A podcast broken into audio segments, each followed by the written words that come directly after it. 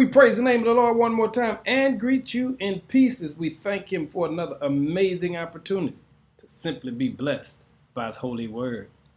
The word for the day is the Master's food.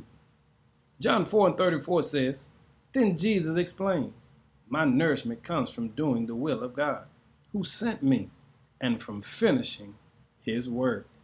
Do you realize how selfish of society we have created? We live in a world that's focused on self, only concerned about what I can get and what benefits me and what I like. And if anybody tries to interrupt that, we have the audacity, the unmitigated gall, to have an attitude about it. But Jesus says, when you follow me, you develop another type of appetite.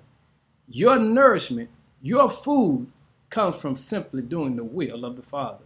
Did you hear those words? My nourishment comes from doing the will of God, who sent me, and from finishing his work. Now, he's not talking about a Burger King mentality where you can have it your way. No, he's literally not even talking about food.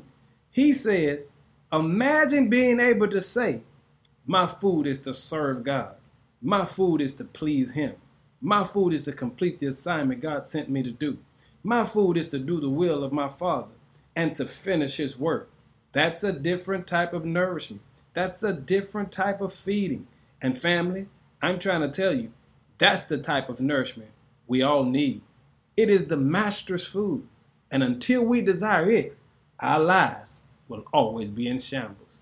Then Jesus explained, My nourishment comes from doing the will of God who sent me and from finishing his work. Eat from the right table today, saints, and bless his name. Amen.